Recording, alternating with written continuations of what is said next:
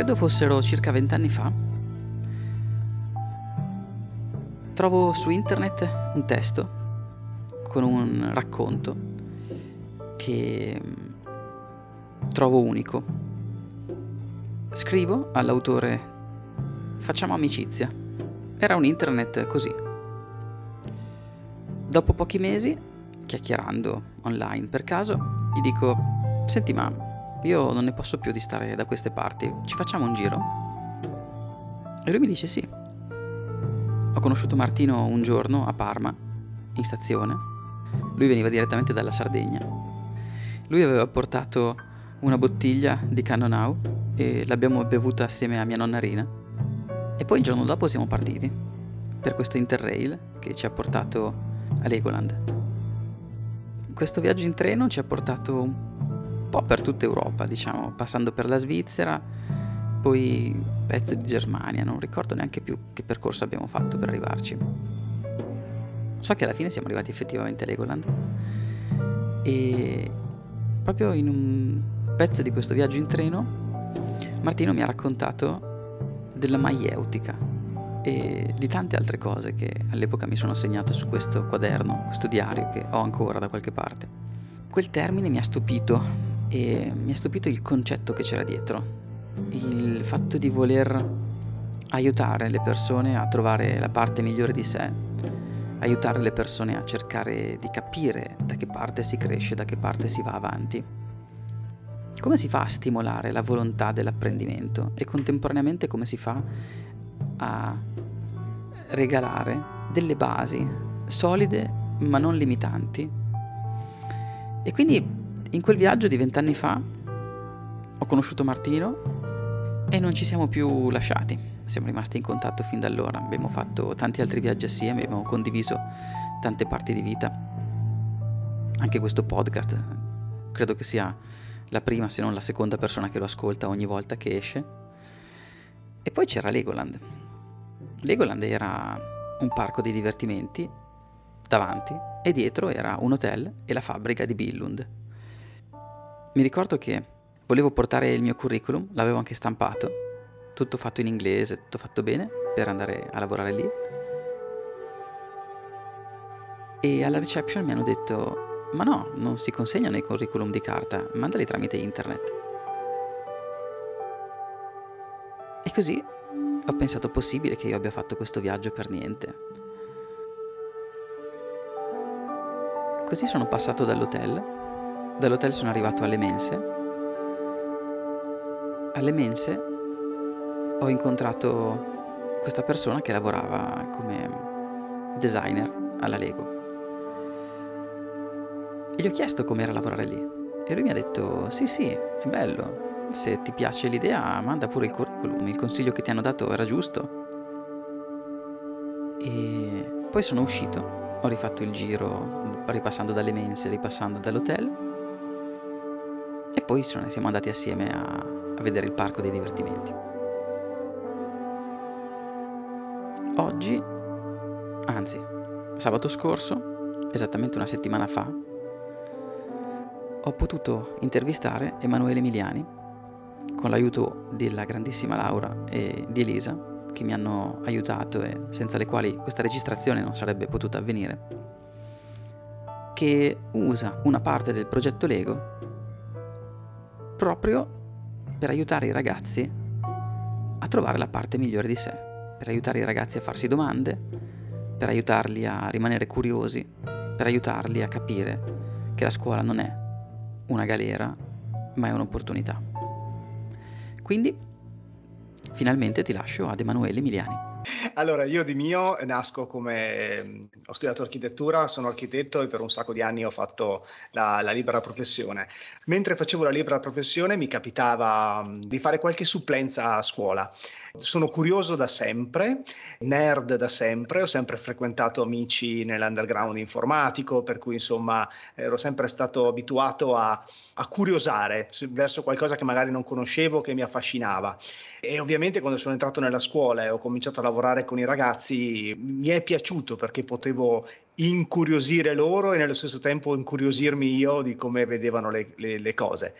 Sono stati anni particolari, ormai si tratta di più di una decina d'anni fa, in cui c'era stato un primo lancio, un primo grande cambiamento della scuola, almeno nella scuola in cui prestavo servizio io, eh, era in atto una trasformazione digitale. E mi ricordo che la dirigente di allora mi chiese, secondo me, in che direzione andava la scuola o sarebbe andata la scuola. Per cui mi sono trovato sostanzialmente a far parte, o meglio, a promuovere un possibile cambiamento. E quindi proposi un po' i temi come la, la robotica e quindi il, il making, l'arte del, dell'artigianato digitale, insomma, proposi tutti questi grandi temi che erano i temi che che affascinavano anche me in prima persona, per cui mi ero detto, caspita, se affascinano me, riesco a far affascinare anche forse le nuove generazioni. E così cominciai e caspita, mi diedero in mano dei Lego, eh, ditemi voi se uno può tirarsi indietro dall'adulto a giocare ancora con i Lego e dire che è un lavoro.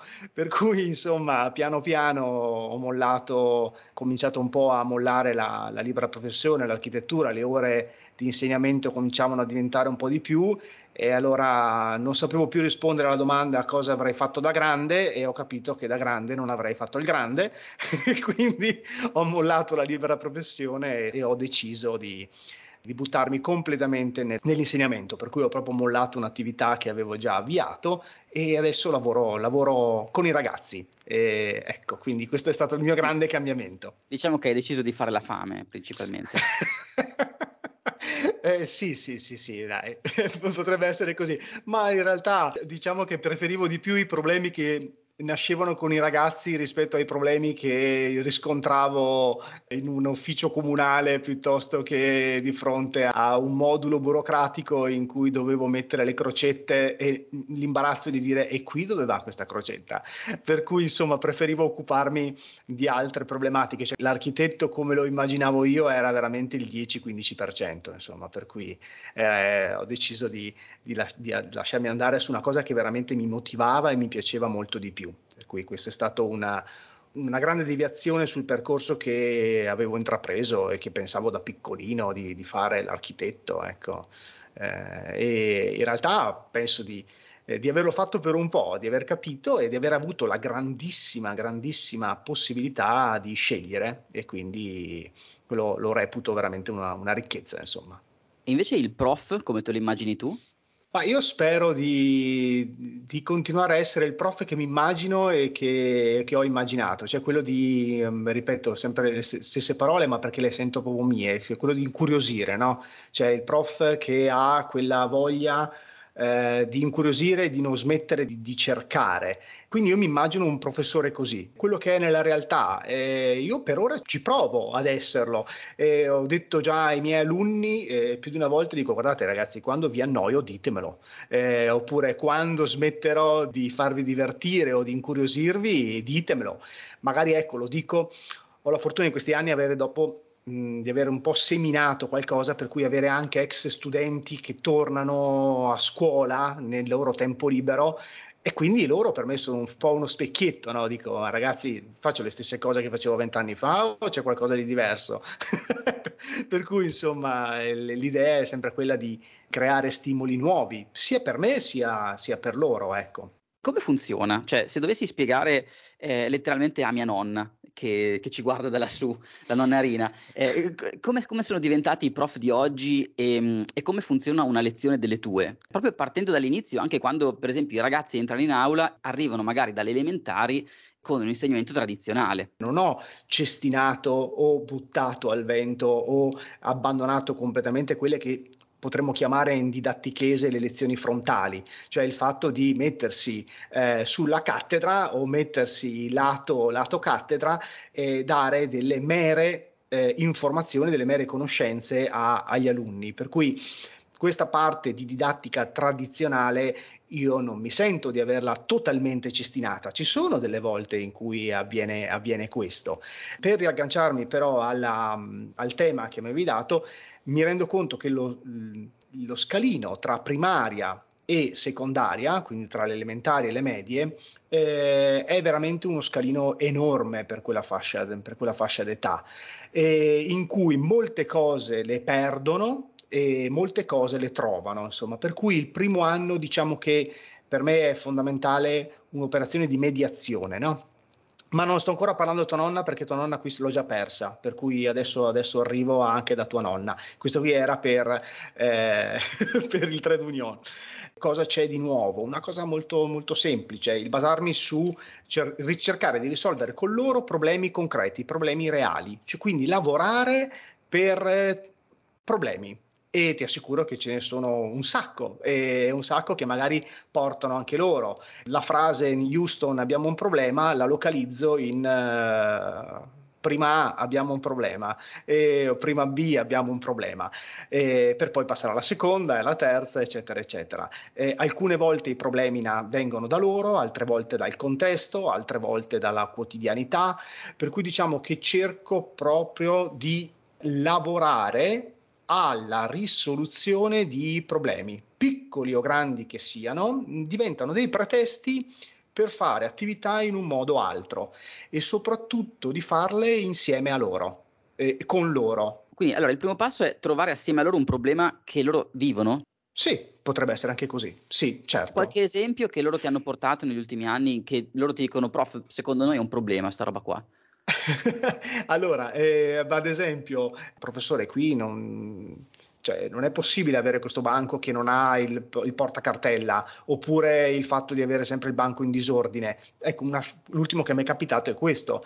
E quindi ho detto, dai ragazzi, allora pensiamo a come poter eh, costruire o inventare qualcosa in accessorio al banco che possa in qualche modo eh, risolvere il problema che mi avete individuato. E, e quindi questa è una cosa che è nata da loro. E, e quindi alla fine si, si, prototipa, si costruisce, si guarda, in questo modo gli si pone il problema del ma hai risolto veramente il problema? Qual era il problema di base? Per cui cerchi sempre di tornare a quello che loro hanno formulato e per cui non, non nasce mai qualcosa di banale a questo punto, è un loro punto di vista, non mi sento mai di dire è giusto o sbagliato, per me il concetto del giusto o sbagliato è relativo sempre alla domanda che ci si pone o alla problematica che deve essere risolta e quindi questo ad esempio è un'ultima cosa che è capitata a loro. Un'altra cosa che pongo io, l'ingresso della scuola era orribile, c'era una scala con una ringhiera in ferro orribile. E allora abbiamo trasformato questa ringhiera in una scala verde, per cui ci siamo inventati un modo per agganciare le piante sulla ringhiera, per irrigarle. E quindi dopo da cosa sono nati una, una, quantità di problemi impressionanti che ci siamo divisi in gruppo, allora chi si occupa di questo, chi si occupa di quest'altro. E come funziona questo gruppo? Quali sono i limiti? Si capisce in quanto il problema può essere suddiviso in micro problemi e quindi si fa un elenco chiedo sempre il coinvolgimento loro, chi si vuole occupare di cosa, per cui già questa è una prima, una prima scrematura, e quindi ci si divide già sostanzialmente questo vuole occuparsi di questo, quello vuole occuparsi di quest'altro, stabilendo praticamente dei target. Allora guarda, nel giro di tot minuti, per cui il controllo del tempo, il controllo di quello che avviene, devi darci un report di quello che sta succedendo, tentando sempre di coinvolgerli in prima persona nella scelta che stanno affrontando. Hai scelto tu questo micro problema, hai, mh, ci siamo concordati sul fatto di 15-20 minuti.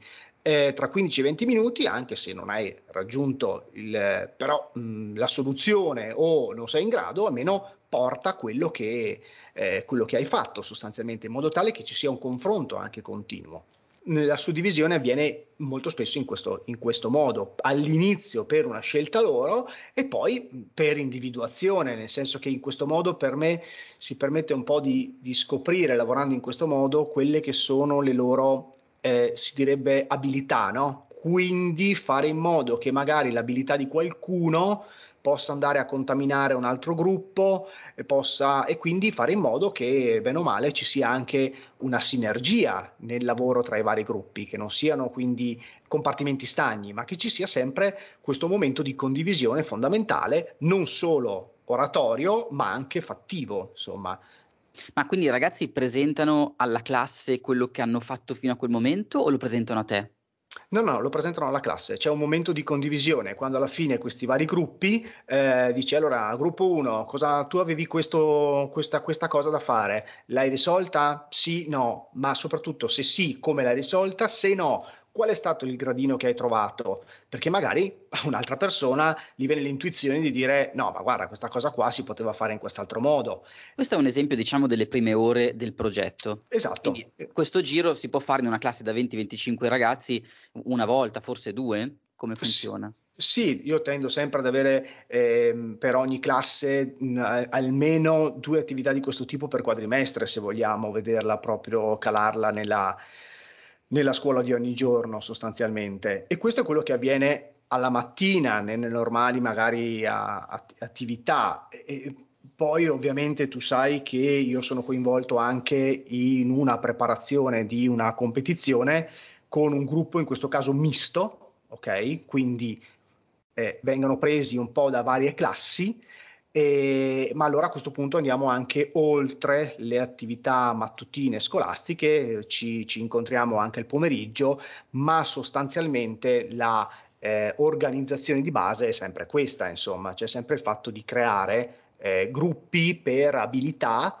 eh, diverse che poi eh, comunicano tra di loro. Per cui diciamo che la metodologia di base è più o meno questa. Cambiano i gruppi Quindi, di lavoro. Si appassionano durante le tue lezioni e quelli che si appassionano di più poi partecipano anche dopo. Esatto, il, la strategia è, è questa, eh, quindi, mh, mm, però ovviamente dopo nelle attività pomeridiane non è solo strettamente legato alla mia disciplina, se ne cominciano a abbracciare altre, per cui diciamo che è un po' un coinvolgimento che avviene anche tra di loro, passaparola o il vedere cosa hanno fatto gli altri, perché l'importante dopo cosa che ci dimentichiamo spesso è il condividere quello che si fa, no? Cioè il, il, il mostrarlo, il farlo vedere, lo spiegarlo. Quando arriva il programma, quello, quello famoso, quello del ministero, che quello devi... che non esiste più. A quello che non esiste più, infatti, Elisa, brava, quello che non esiste più. È una, diciamo che però è una zona di comfort, ok? Quella che, allora, ci direbbe comfort zone, no? Giusto? Quello per metterci in condizioni di... Cioè, diciamo che un po' il programma è il, il cuscino salvagente, no? Nel senso di dire, magari, mh, mm, so beh, allora il programma di fatto non c'è più, ma c'è sempre stato. Oggi si chiamano, che è molto bello il nome, indicazioni nazionali, no? eh, nel senso che ci sono delle tematiche che devono essere svolte alla fine di, dei cicli. Okay? Ma, ma qua, il tema che tu scegli per arrivare a questo obiettivo eh, lo puoi scegliere tu. Per cui allora ci sono due strade che si pongono. O lavori con questo sistema, tra virgolette, di fare in modo che problematiche, tematiche, chiamala come vuoi in base alla materia anche che uno sta insegnando, che ti permettano di agganciarti a delle conoscenze che inevitabilmente devi avere, perché la scuola in qualche modo fornisce le indicazioni nazionali, ti danno una direzione delle conoscenze che tu devi eh, trasmettere ai ragazzi. Queste conoscenze come, come le vai a trasmettere? Può esserci per lo svolgimento di quello che una volta si chiamava programma, faccio questo, faccio questo, faccio questo, faccio questo, faccio questo, una scaletta sostanzialmente in cui tu spunti, ok? Eh, oppure, però ripeto, forse questa è un po' tediosa perché non hai un vero e proprio check, non hai una... Mh, mm, dall'altra parte non hai i ragazzi che hanno scelto loro questa scaletta, cioè se la trovano, ecco oppure lavori per eh, temi, per problematiche, per, eh, come abbiamo detto fino adesso, eh, e allora vai ad aggrapparti a queste conoscenze che loro dovrebbero avere e che loro stessi tirano fuori, perché a un certo punto ti dicono, eh ma qui come si fa? Eh ma qui come, cosa succede? Eh, allora gli dici, eh, figlio mio, tu hai delle abilità incredibili, ma ti manca questa conoscenza. Allora andiamo a vederle insieme Ecco che allora hai preso nella famosa spunta del programma quella conoscenza che a loro mancava. Allora le dici vai a cercartela. Poi quando l'ha cercata Mario, Mario spiegala al resto della classe. E a quel punto non, sei, non è più il docente che spiega ad un pubblico quella conoscenza, ma è Mario che l'ha scoperta e la spiega agli altri e poi c'è Maria che ne scopre un'altra e la condivide agli altri. La bellezza che poi è quello che viviamo noi tutti i giorni, no? la bellezza dello scoprire cose nuove. Se arrivi a far questo, se arrivi a far sì che loro scoprano cose nuove, forse gli rimangano più impresse rispetto a quel giorno, a quell'ora ho fatto questo argomento. Io ero interessatissima proprio alla genesi delle idee e adesso ho compreso che partono da un quotidiano vissuto dai ragazzi per poi arrivare piano piano a qualcos'altro. Sto pensando come lavoro io, io non insegno tecnologia, insegno matematica e scienze, probabilmente ci sono tanti aspetti che potrei utilizzare. Uso molto il lavoro a gruppi e cerco anch'io di seguire un po' la parte che emerge da loro, poi cerco di utilizzare molto questo scambio fra di loro. Invece mi manca la parte concreta. Infatti io sono qui in ascolto perché proprio mi manca la parte concreta e vorrei capire come fare. Sono convinta che nel momento in cui io mi accorgo che quello che sto imparando lo uso per superare degli ostacoli, lo imparo in un altro modo. Diventa certamente una cosa che, che mi resta di più. Sto in parte capendo, in parte cercando di, di, di, calare questa possibilità in una realtà che avevo quotidianamente e sto facendo fatica, mi piacerebbe sperimentare questa modalità. È sempre un po' difficile immaginare da dove partire, no? Perché poi di fatto, partendo da un quotidiano, sì, detto così, sembra, sembra molto generico, sembra estremamente vasto. Eh, quotidiano quale? Cioè, in realtà forse pensandoci poi è possibile che, che, che, che ci si tirino fuori veramente tantissime cose. Guarda, hai perfettamente ragione, allora ti dico, la mia ancora di salvezza, che è proprio quella che eh, io sono partito a raccontare quello che faccio eh, ieri mattina, l'altra mattina, però all'inizio quello che mi ha messo in moto questo sistema e che mi ha dato eh, il pretesto per lavorare in questo, in questo modo era eh, la partecipazione a eh, una competizione internazionale. Quindi perché lo spirito della competizione, lo spir- il sana competizione, eh, non devo vincere a tutti i costi, ma la competizione come l'idea di confrontarmi, parola che abbiamo usato già prima, no? con qualcuno che sia anche al di fuori della mia, della mia classe, della mia scuola. Da anni partecipo ad una competizione che unisce scienza e robotica su una tematica che è enorme. E questo, Laura, per me diventa il pretesto, perché la tematica è talmente ampia che allora non è, come dicevi tu, sì, ho capito la teoria della quotidianità, ma eh, cosa faccio? La tematica, ad esempio, quest'anno era l'energia, un argomento che solletica molto i ragazzi di terza. L'anno precedente erano la logistica e i trasporti e quindi sai che solletica un po' di più la prima, la seconda. L'anno precedente ancora era le forme delle città, quindi le città del futuro. Con queste macro tematiche che sono enormi e puoi trattare di tutto, diventa veramente interessante e diventa il pretesto per fare un sacco di cose con loro. L'anno scorso era la logistica e i trasporti e quindi io all'inizio mi ero buttato magari su alcune classi sul discorso del packaging. Allora ragazzi, il packaging eh, sapete che cos'è? Allora tutta questa cosa, dici, ma, allora, no, però non li fai la lezione su cos'è il packaging. Allora dovevo trovare un'attività di laboratorio. Trovo fuori una sfida da fare in classe per loro che era la Egg Challenge, praticamente la sfida dell'uovo, nell'incartare un uovo e di lanciarlo da altezze variabili. Io avevo scelto 10 metri, giusto per dar fastidio, e quindi loro dovevano costruire un involucro per questo uovo se rilasciato a eh, un'altezza uguale per tutti quanti, dopo si andava giù in fondo a vedere cosa è successo. E questo dai, un tema chiaro per tutti quanti. Non, non hai neanche tu una soluzione, perché se me lo dicessero a me in questo momento come lo faresti, ma boh, ma che ne so. Però il risultato deve essere chiaro per tutti. Noi alla fine siamo andati giù a raccogliere questo, a riaprirli, ho tutti i video poi perché mi piace un sacco documentare sta roba, il fatto che apri e l'uovo è intatto meno. Poi ti inventi un'altra cosa. Ho trovato un altro concorso che si chiama la Pringles Packaging Challenge. Spedire una, una patatina singola ad un'altra scuola. Per cui mi sono messo d'accordo con un collega e ho detto: Guarda, noi ti spediamo una serie di pacchetti. Allora, come fai dopo a valutare questa cosa? Allora, prima di tutto, eh, insomma, vai le, le spedizioni, la spedizione va in base alle dimensioni e al peso. Per cui in questo caso gli dice al ragazzo: attenzione, io ti do un piccolo budget, tu devi spedire questa patatina che arrivi intera, ma occhio perché non puoi farmela enorme e pesantissima, se no il pacchetto costa un sacco. Allora si intrippano su questa cosa qui per trovare una soluzione, quali sono i materiali che possono essere leggeri e quant'altro, eccetera. Comunque, tornando al discorso dell'uovo, che ce l'ho più impresso perché mi hanno stupito, a un certo punto una mattina viene a scuola una bambina, una ragazza, scusate, vi si arrabbiano se dico, una ragazza con un pentolino E dico, scusami, ma tu cosa ci fai con questo pentolino? E mi fa, no, perché se io lo immergo nell'acqua, aceto e cose del genere, l'involucro eh, della, dell'uovo si eh, diventa più duro e per cui riesco a gli ho detto, ma è vietato, prof? Ho detto, no, non, non, te l'ho detto, per cui non sapevo nemmeno, per cui sì, perché il guscio ho visto che con l'aceto, l'acqua e cose del genere si irrigidisce caspita, bravissima, quindi siamo andati a vedere e, e quindi questa cosa qua dopo ho detto, ho detto io che ha, sosta- ha, usato una sostanza dopante, insomma, però insomma il fatto è che anche gli altri dopo a questo punto, ma allora non vale, anch'io, e ho detto beh fallo anche tu, allora tutti quanti a immergere queste uova dentro la soluzione di acqua aceto.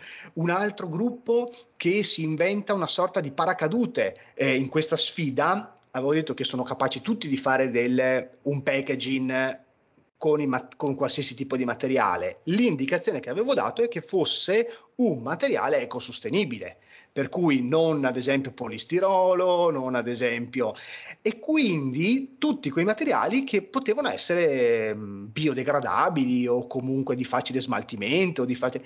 E quindi è bello perché trovi il cotone, trovi quello che porta le cannucce, sì, ma allora le cannucce fatte di bambù o le cannucce fatte di carta e, e quindi cominciano a studiare delle strutture Dopo, io dopo questa cosa qui ho, ho, fatto mesi a fare i volumi solidi perché si sono costruiti dei, dei dodecaedro, si sono costruiti delle cose incredibili.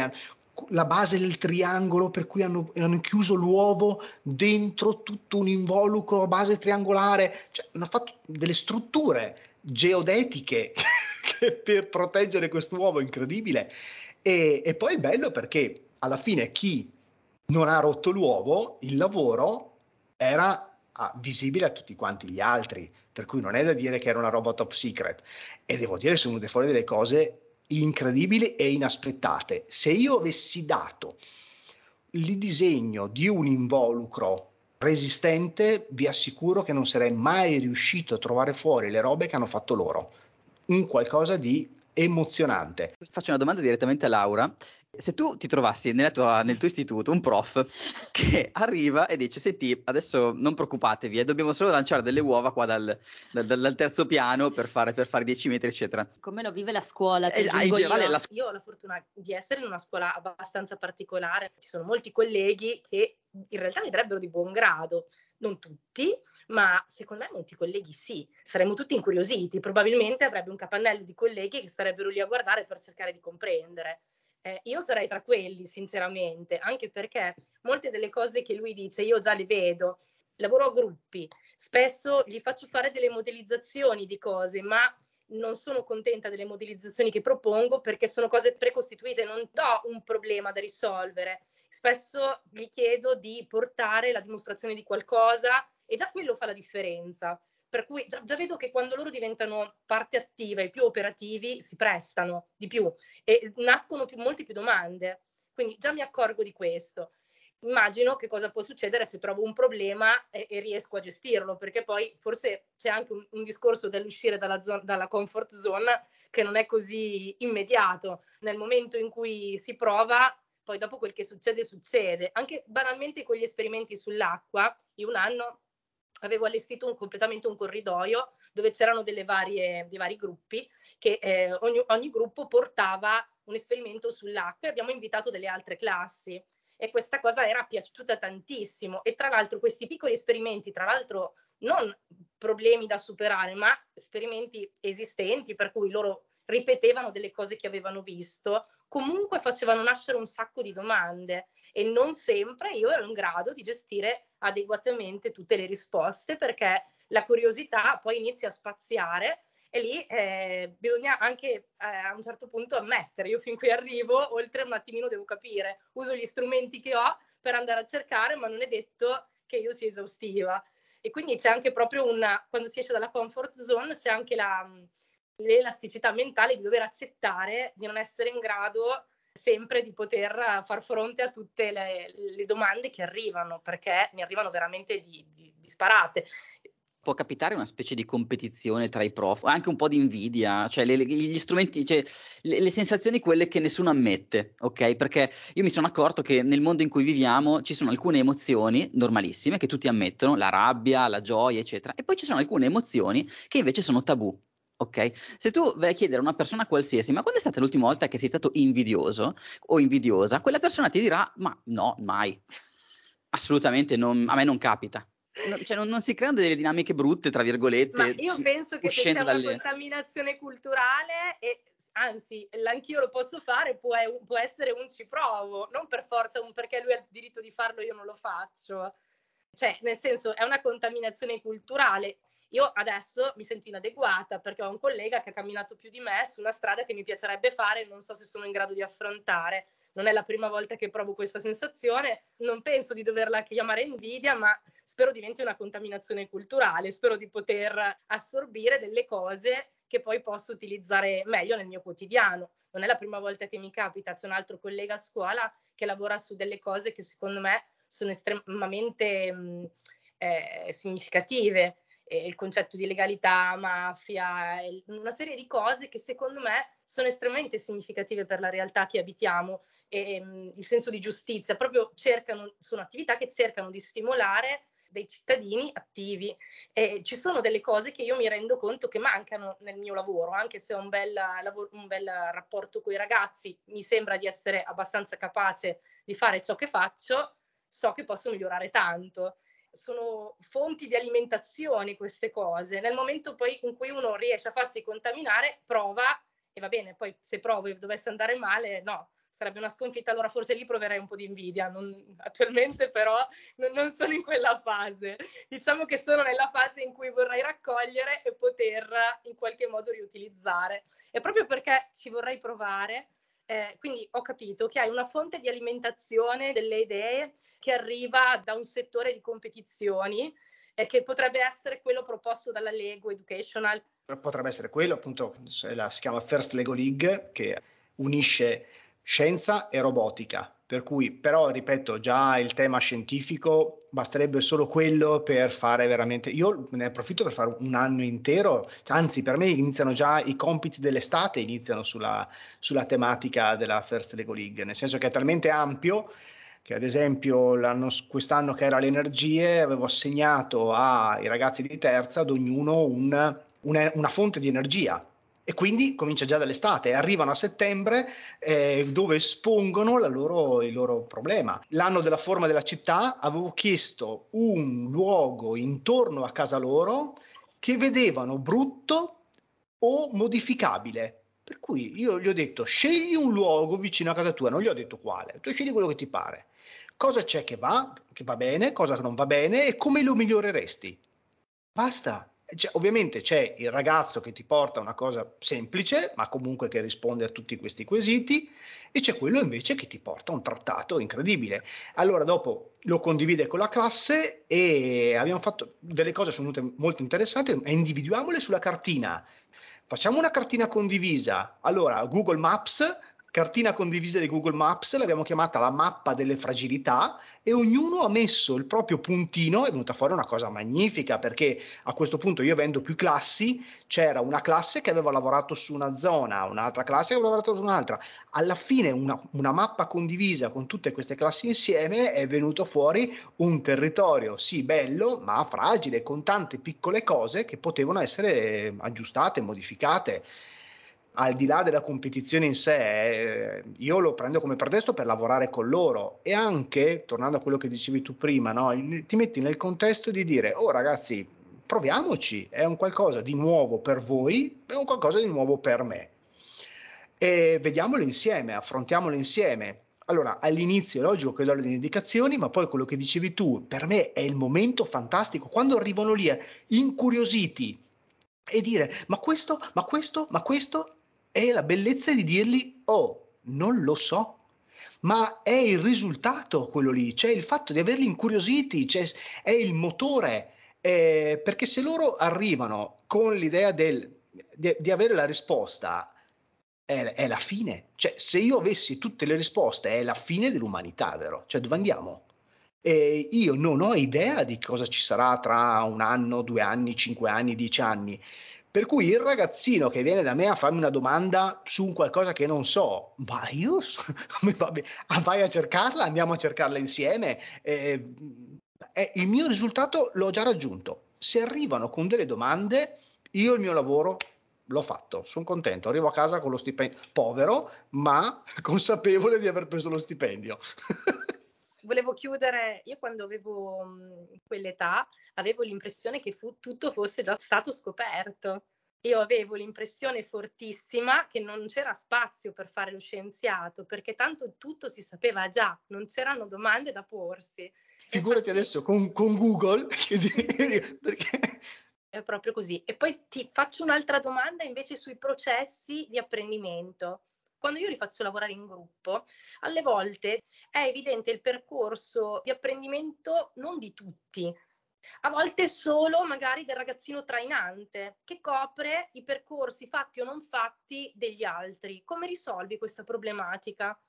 Gruppi non troppo numerosi, poi non so, io mi trovo bene con tre tre persone, due massimo tre persone, per cui i gruppi per me sono questi, microgruppi nella classe, assegnando dei compiti chiari ad ognuno di loro, fosse anche per quello con una certificazione o con delle problematiche legate a un suo, a eh, a un suo modo di lavorare, gli do comunque del, un ruolo che, che, possa essere, non so, il controllo del tempo piuttosto che anche l'archiviazione, anche il fotografare i passaggi. Questo fa sì che quando ognuno ha un ruolo, comunque qualcuno mi deve dire qualcosa, non c'è solo il portavoce quindi questa è una strategia, insomma, il fatto di, per tenerli tutti quanti ingaggiati in qualcosa. Quando c'è qualcuno che vedo che non sta facendo niente, detto, ma tu stai documentando, stai eh, ma, foto- ma perché così in realtà tu sei sempre in qualche modo tu che dai un, comunque una responsabilità al singolo e quindi loro si sentono tutti responsabilizzati e non genericamente voi siete il gruppo che non sei tu stesso a doverti dare un ruolo nel gruppo eh, penso che diventa già complessa quella fase lì, invece tu gliela fai saltare in qualche modo responsabilizzando ognuno di loro e potendo gestire questo aspetto. Ah, se, se, possono trovarlo loro, benissimo, però era per intervenire su magari quello che tende a defilarsi, che c'è sempre, no? quello la mattina che viene a scuola e non ha voglia di fare niente e quindi anche che glielo dica io cosa fare o che glielo dica il compagno di banco, anzi dopo magari succede sempre il litigio, no? Detto, ma chi, tu chi sei per dirmi quello che devo fare? Ecco, per cui cioè, eh, si cerca ovviamente quando si vede che questa persona non sta facendo niente eh, di andare lì e, e, fare sempre, di proporgli magari una rosa anche qualcosa di accattivante che possa comunque fare, se proprio, proprio non fa niente Laura, esistono questi, eh, la volta dopo li si dà un altro gruppo, oppure eh, lo si mette di fronte al fatto, responsabilizzarlo sempre di dire guarda, devi essere consapevole che questa cosa non l'hai fatta. Quindi su questo c'è anche una tematica psicologica indubbiamente, cioè il fatto che se una persona rimane inattiva eh, perché non ha trovato un suo feedback all'interno del contesto e magari sente questa persona che non può avere un impatto all'interno del suo contesto, un po' come la piccola Laura che diceva eh, credevo che tutto fosse già stato scoperto. Se io pensassi una roba del genere, a me verrebbe naturale dire e allora non faccio niente. Se è già stato tutto scoperto, quale può essere il mio impatto nel mondo? Quale può essere il, il mio impatto in questo gruppo? Se sanno già fare tutto gli altri, è normale che io mi metto in silenzio. Sì, questo ovviamente sta più anni si hanno di esperienza, più si vedono anche ragazzi, più si riesce magari a fare delle casistiche, ad individuare quant'altro. Eh, questo secondo me per risolverla velocemente e non fare un trattato di un'altra mezz'ora eh, mi viene da dire eh, di individuare un problema più piccolo che possa affrontare perché quindi mh, fare in modo che quindi abbia una gratificazione molto spesso è difficile trovare la soglia del problema per fare in modo che sia gratificato ma non sia demoralizzato. Cioè molto spesso se il problema è troppo complicato si demoralizza e abbandona, per cui molto spesso succede non solo a quello demotivato, ma magari anche quello motivato che dopo un po' molla perché dice io qui non ce la farò mai. Allora lì il compito di arrivare e spezzargli il problema più piccolo, di, di ok, vabbè, c'è questa, questo step prima e allora cerchi di nuovo di fare in modo che abbia una gratificazione tale da potergli dare l'energia per ritornare al problema precedente. Potrebbe essere non solo mancanza di voglia, ma magari anche il fatto che eh, torni a dirglielo, lo dici, cioè io più di una volta dico, fa guarda scusa, ho sbagliato io, ti ho dato un problema troppo difficile, hai ragione. Cioè si rientra nell'ottica di dire, ragazzi stiamo facendo qualcosa di nuovo insieme, stiamo affrontando un problema nuovo insieme. Io non ho le soluzioni, voi non avete le soluzioni, troviamole insieme. Se vedi quel ragazzino che è così, gli vai lì e dici: Guarda, scusami, va, troppo difficile questo, aspetta, prima facciamo un'altra cosa. cerchi di giocarla così. Poi la pozione magica non c'è, ma se si crea un gruppo che è in grado di lavorare in questo modo, si aiutano molto anche, a, anche tra di loro, anche a vicenda. La, la, parola di conforto e non di insulto di un compagno di banco è molto più efficace della parola di conforto che gli posso dare io. Eh, io ho una sensazione eh, di fortissima difficoltà da parte degli insegnanti che ho conosciuto in questi, in questi anni, ehm, per esperienza di mia figlia, eh, di, che, mh, che, avessero proprio loro, delle, questi insegnanti, delle forti difficoltà nel gestire i conflitti eh, interpersonali dei ragazzi.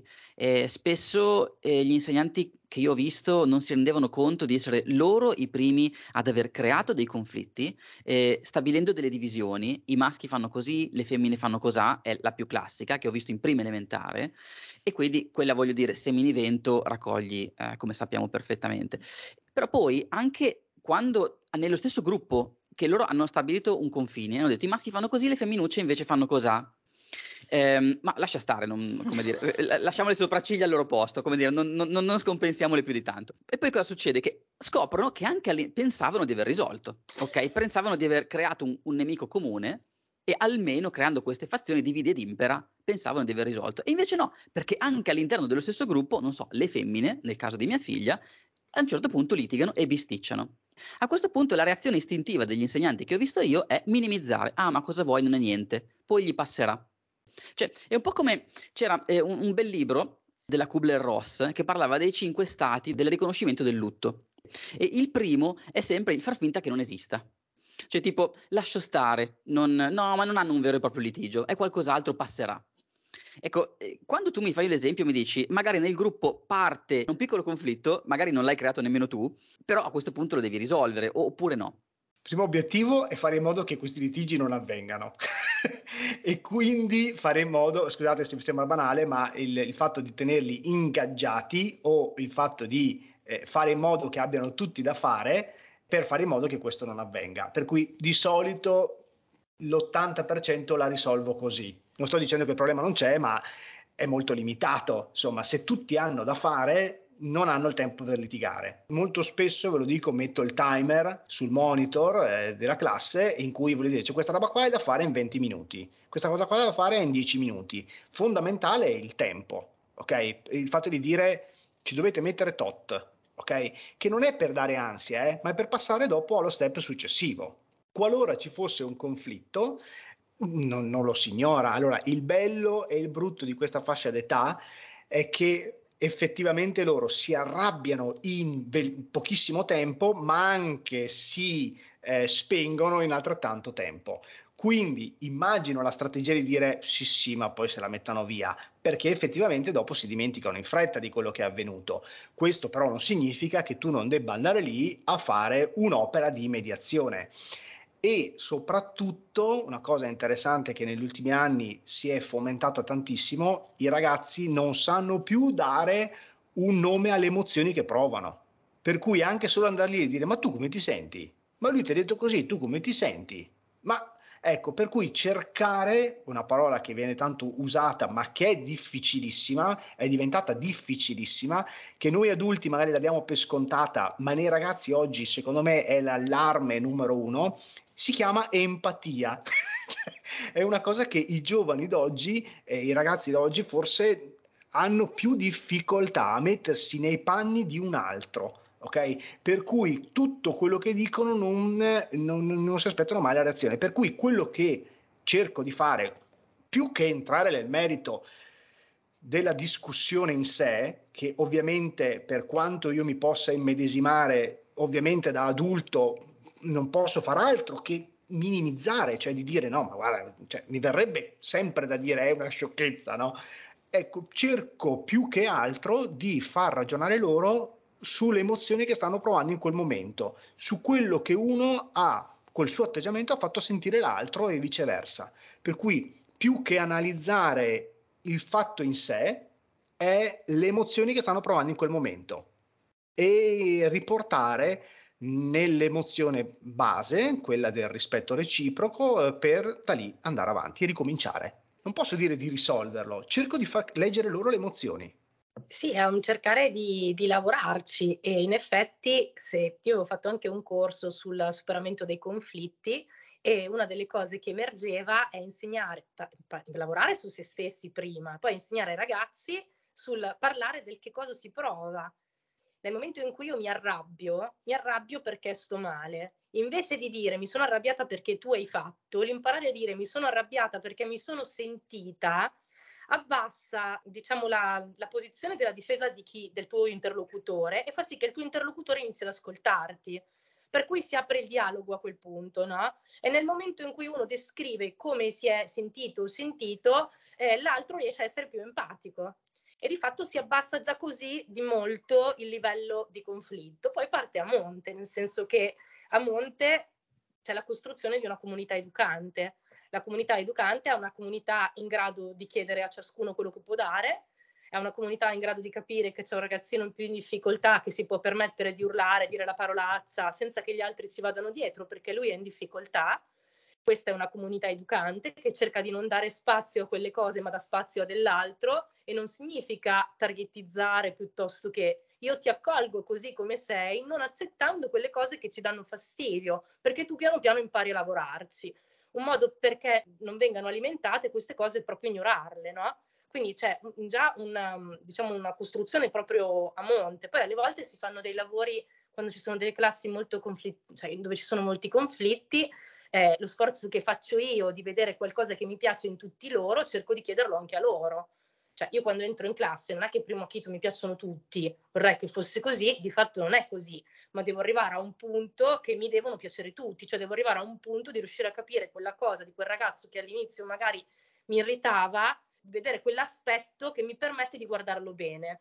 Al mondo qualunque cosa, se viene vista bene, esprime delle cose, se non viene vista, non ne esprime delle altre quindi in realtà il come io guardo già modifica il comportamento di chi io ho davanti. E questo è una cosa che lavora su tutti i livelli, ma a partire dall'elettrone, cioè l'elettrone se viene visto o non viene visto già reagisce in modo differente, figuriamoci un sistema complesso come può essere quello del comportamento umano. Intanto un lavoro su di me enorme, poi un, iniziare a uh, ragionare con loro su che cosa intendiamo per comunità educante, qual è lo spazio che vogliamo condividere per tre anni, come vogliamo stare per tre anni è un lavoro che non è che si fa, non è che metto in cattedra e lo spiego, ogni volta che viene fuori qualche problema se ne parla.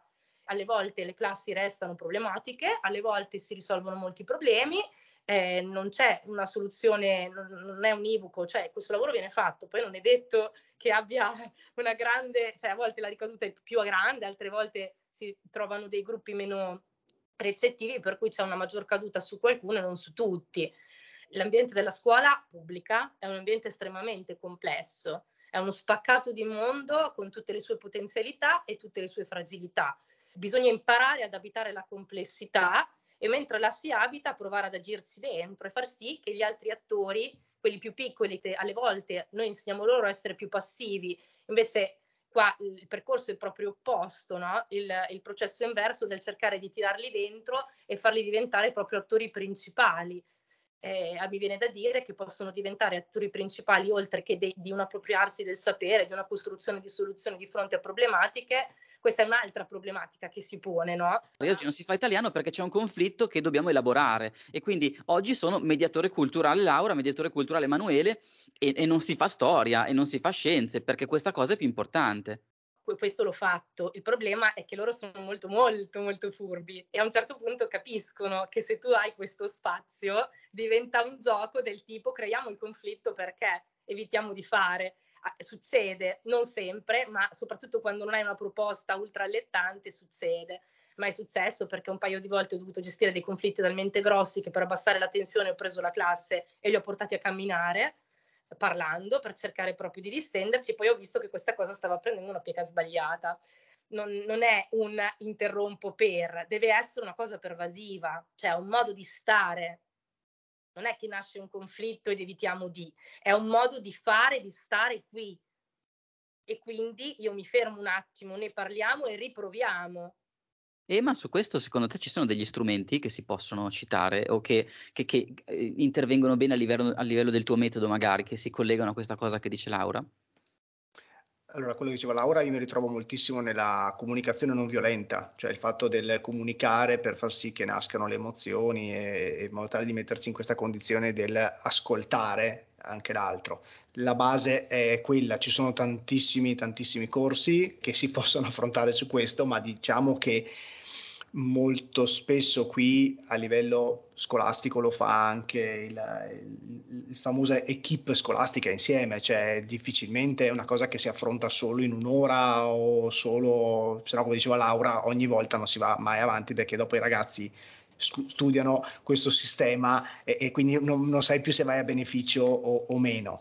Creare dei momenti anche qui costanti per creare questo, questo clima, eh, questo modo di lavorare quindi che non diventa più sporadico, ma diventa un modo dando sempre un, un tempo. Ad esempio c'è un mio collega, se ne occupa lui, per cui cito più un suo lavoro, che lui ha tantissime ore in questa classe, per cui avendo tantissime ore, eh, un 15 minuti lo dedica al raccontatemi un fatto che vi è successo ieri, l'altro ieri, e questo crea molto clima classe, crea molto il fatto di aprirsi, di raccontarsi e quant'altro, che può avvenire dal ragazzo che ti racconta della partita di calcio piuttosto che quello invece che ti racconta eh, anche di un problema avuto con la sorella, con la mamma, ecco, che al di là di risolverlo in sé è solo il fatto di aprirsi, di sapere che c'è una comunità accogliente e pronta ad ascoltare. Ecco, per cui mi viene da dire mh, mm, questo, ma ripeto, è come diceva Laura, il fatto di creare più un ambiente eh, nella scuola in cui lavoro, la primaria ha un luogo che chiama Agora, che sicuramente è un luogo noto a chi insegna nella scuola primaria, in cui loro proprio vanno ne, tutte le mattine, tutte le mattine prima di iniziare, hanno questo luogo, Agora appunto, dove si siedono in cerchio e cominciano a raccontare.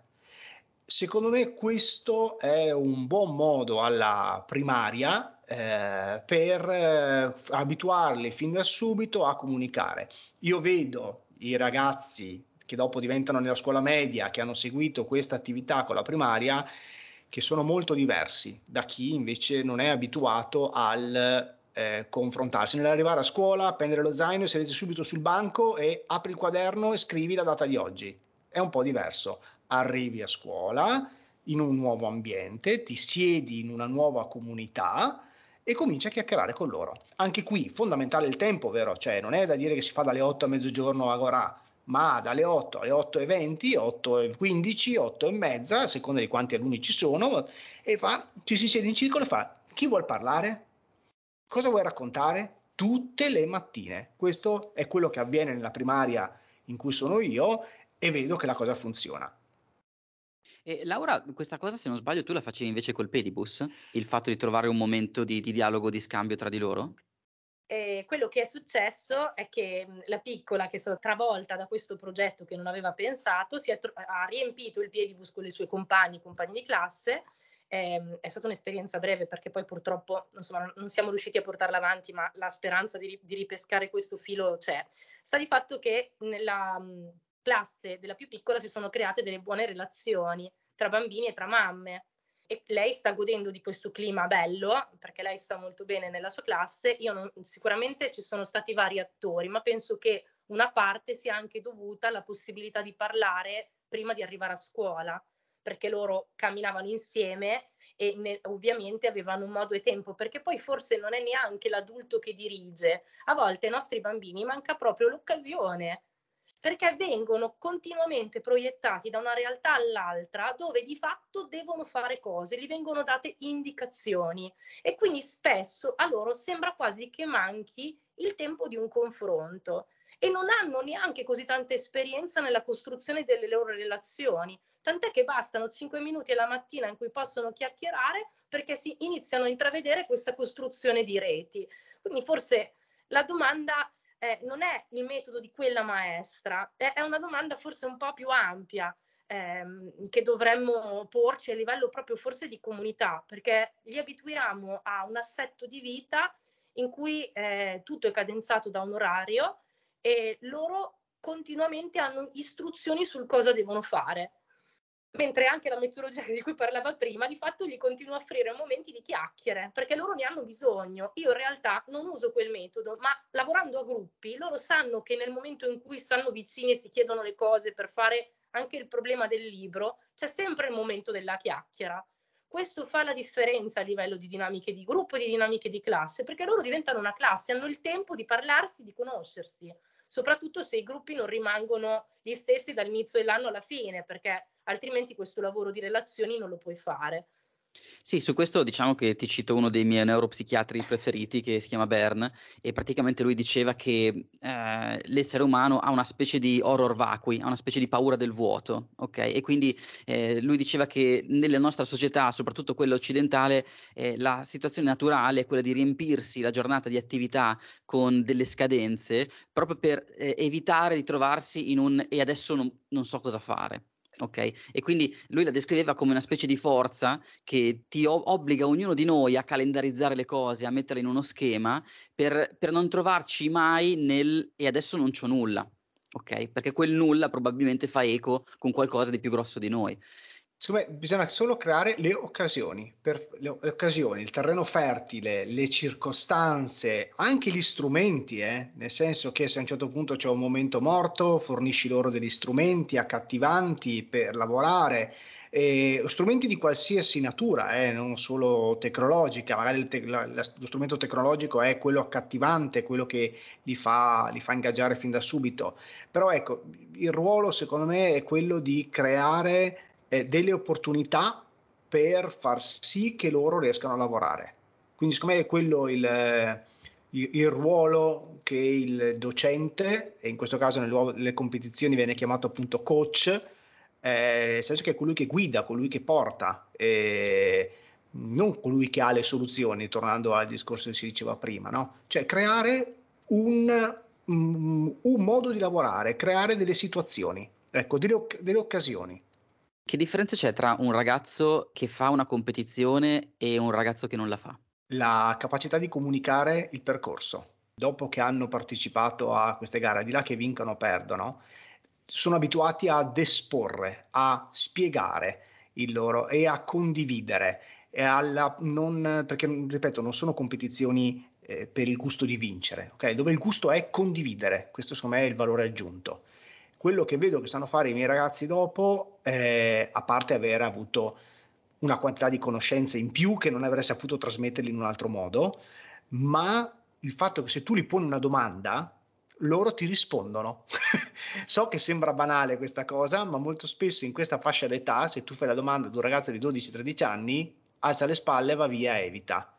Loro ti guardano negli occhi e ti dicono quello che pensano per me questo è un, un cittadino consapevole, un cittadino, un cittadino, che è pronto a comunicare, a parlare e a condividere e a sapere anche tu cosa ne pensi. La differenza è che uno diventa un cittadino e l'altro? Secondo me chi fa questi percorsi ha avuto più occasioni per sperimentare determinate cose. Chi non li ha fatti, per me nella vita poi li avrà. E una volta inizierà a imparare dopo, diciamo, ma non significa che, che io sono convintissima del fatto che noi abbiamo di fronte tantissimi ragazzini estremamente intelligenti, quindi mhmm, non, non, è detto che chi non abbia avuto occasione poi a un certo punto quando ce l'ha non esprima un grossissimo potenziale, eh, semplicemente ha avuto meno occasioni per allenare quella parte. Eh, diciamo che sicuramente l'affrontare delle cose concrete comunque la modellizzazione, ehm, il fatto di mettersi le mani, il fatto che bisogna proprio rispondere significa padroneggiare la cosa che si sta trattando.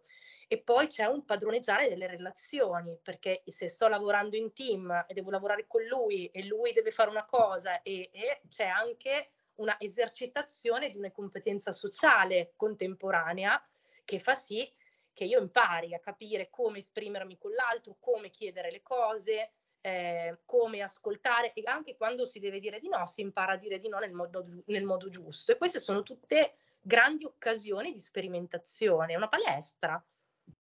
La scuola è una palestra se uno vuole, diciamo. Quando si comunica con i genitori, cosa è utile comunicare e cosa deve rimanere nella scuola, cioè nel fight club?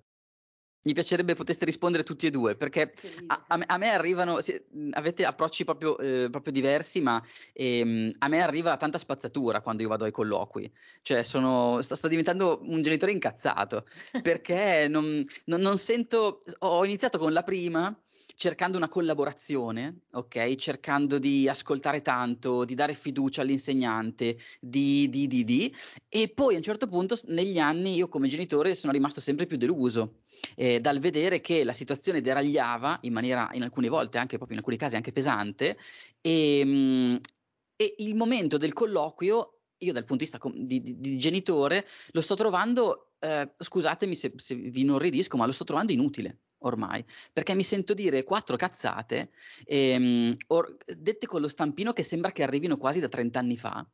Eh, non so se avete presente il è una persona eh, brava, molto ma brava ma non si impegna, eccetera, eccetera. E quando io cerco stimoli, e a parte che mi risuona nella testa sta roba perché me lo sentivo dire anch'io, di come è possibile che a distanza di 30 anni il bravo ma non si impegna è ancora qua tra di noi, ma vabbè. Però diciamo che è ancora qua. E allora a questo punto io cerco di ascoltare l'insegnante e dico, quindi secondo te cosa possiamo fare? Assieme, cosa possiamo fare per, per fare le cose? E io trovo sempre a questa mia domanda una desolazione, uno sguardo vitreo, un Oh, oh, eh, oh, è finita l'ora. Eh, peccato. Ci vediamo dopo. Ciao, eh, ciao, ciao, ciao. Capito? Quindi, secondo voi, il, eh, la, il, mio stimolo qua è il colloquio con il genitore. È, un, è un'opportunità, è un momento brevissimo, ma per dire cosa? Per fare cosa? Allora, a me piace tantissimo e noto la differenza di quando ho il colloquio col genitore e di quando non ho il colloquio col genitore. Cioè, banalmente, quando c'è il genitore o quando non c'è il genitore. Quindi per me è un, un momento fondamentale. I, I genitori di cui ho il colloquio, eh, i figli di cui ho il colloquio con i genitori, ovviamente sono quelli co- con cui riesco a lavorare meglio sostanzialmente, perché c'è la collaborazione con la famiglia, perché per me è fondamentale. Ok? Quindi deve essere proprio una cosa di base, ok? Quello che faccio io nel colloquio, appunto, basandomi sul fatto che è una collaborazione, è iniziare dicendo e dando esempi concreti di situazioni che io mi segno in classe per dire come io vedo il suo figlio o la sua figlia in quel momento in un contesto diverso, per cui signora o signore, più spesso però è signora, eh, in questa situazione sua figlia, suo figlio si è comportato così e ho notato che c'è questo momento, oppure se ho la fortuna, e con molti ce l'ho, di vederlo a distanza regolare dicendo guardi ho notato questo piccolo cambiamento anche lei a casa perché è l'idea della collaborazione e molto spesso mi ritrovo eh, alla, signora, alla, signora, che mi dice sì è vero no perché in questo periodo è successo questo. Ah caspita ecco perché è stato questo il motivo allora. Eh, ma io non avevo colto non lo sapevo. Per cui in realtà più che dirgli dare i numeri che quello ci riesco già da solo senza bisogno del colloquio eh, cioè, è il fatto di raccontare e di farmi raccontare che cosa sta avvenendo nella vita del figlio o della figlia per cui per me questo è il vero senso del colloquio. Io concordo pienamente, il colloquio è uno scambio su vari punti di vista de- del bambino, della bambina che sta crescendo per il benessere e l'equilibrio della persona che sta andando avanti. Quindi l'obiettivo centrale è un confronto affinché questo equilibrio eh, si sviluppi poi di fatto alle volte capita di avere dei genitori assenti, altre volte dei genitori che hanno una pretesa che l'insegnante rivesta una molteplicità di ruoli eh, infinita che io non posso ovviamente gestire. Io non sono psicologa, insegnante, madre, zia, nonna, no, io faccio l'insegnante.